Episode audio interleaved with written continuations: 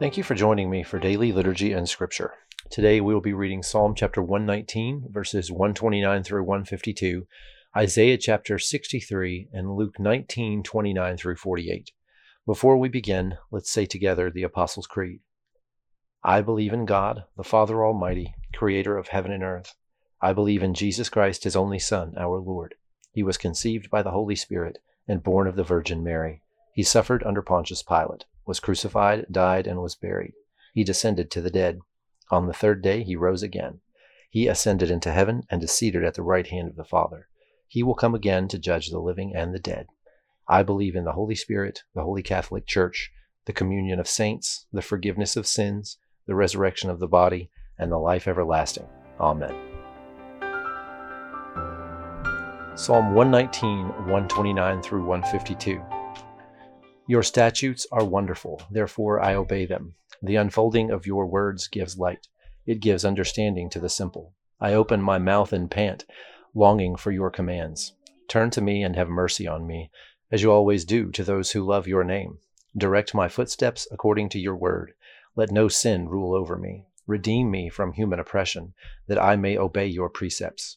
Make your face shine on your servant, and teach me your decrees. Streams of tears flow from my eyes, for your law is not obeyed. You are righteous, Lord, and your laws are right. The statutes you have laid down are righteous. They are fully trustworthy. My zeal wears me out, for my enemies ignore your words. Your promises have been thoroughly tested, and your servant loves them. Though I am lowly and despised, I do not forget your precepts. Your righteousness is everlasting, and your law is true.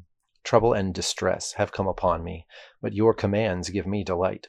Your statutes are always righteous. Give me understanding that I may live.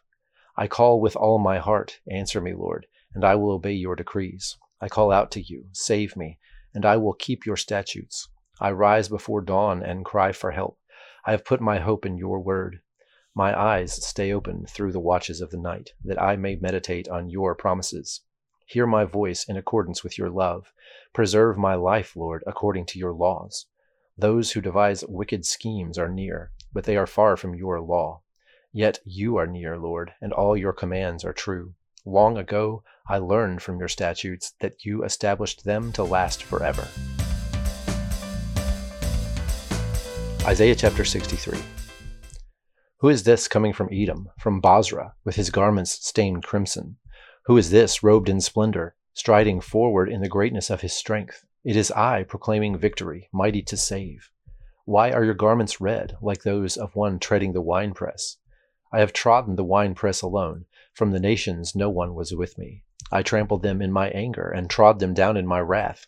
Their blood spattered my garments, and I stained all my clothing. It was for me the day of vengeance.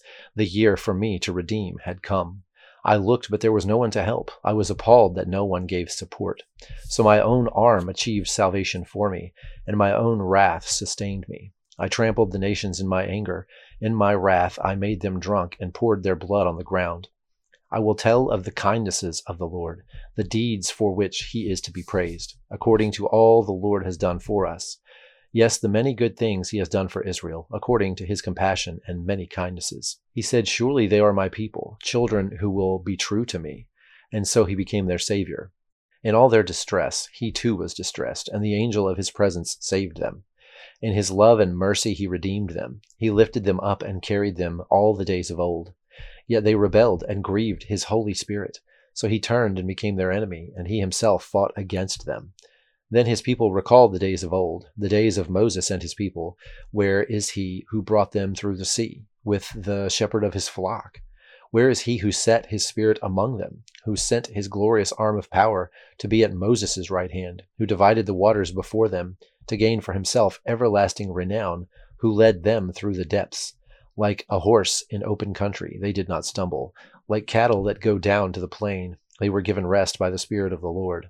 This is how you guided your people to make for yourself a glorious name.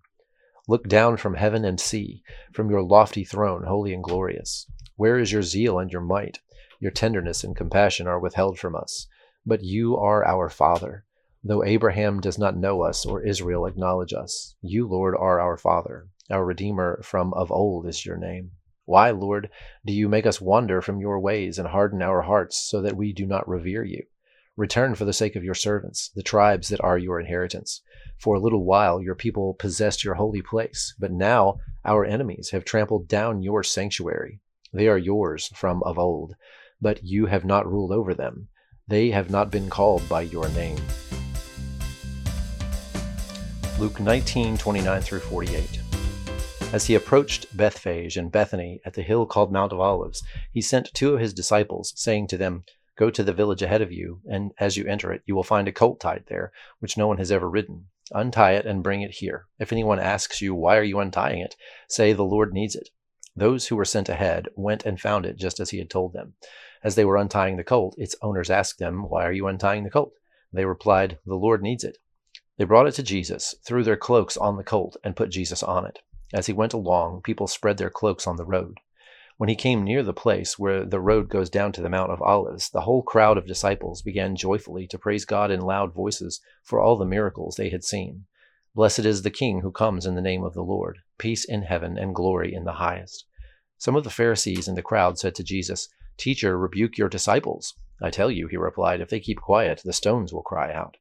As he approached Jerusalem and saw the city, he wept over it and said, "If you, even you, had only known on this day what would bring you peace, but now it is hidden from your eyes. The days will come when your enemies will build an embankment against you and encircle you and hem you in on every side. They will dash you to the ground, you and the children within your walls. They will not leave one stone on another, because you did not recognize the time of God's coming to you." When Jesus entered the temple courts, he began to drive out those who were selling. "It is written," he said to them, "My house will be a house of prayer, but you have made it a den of robbers." Every day he was teaching at the temple. But the chief priests, the teachers of the law, and the leaders among the people were trying to kill him. Yet they could not find any way to do it, because all the people hung on his words. Now join me in the Lord's Prayer. Our Father, who art in heaven, hallowed be thy name. Thy kingdom come, thy will be done, on earth as it is in heaven. Give us this day our daily bread, and forgive us our trespasses, as we forgive those who trespass against us. And lead us not into temptation, but deliver us from evil. For thine is the kingdom, and the power, and the glory, forever and ever. Amen.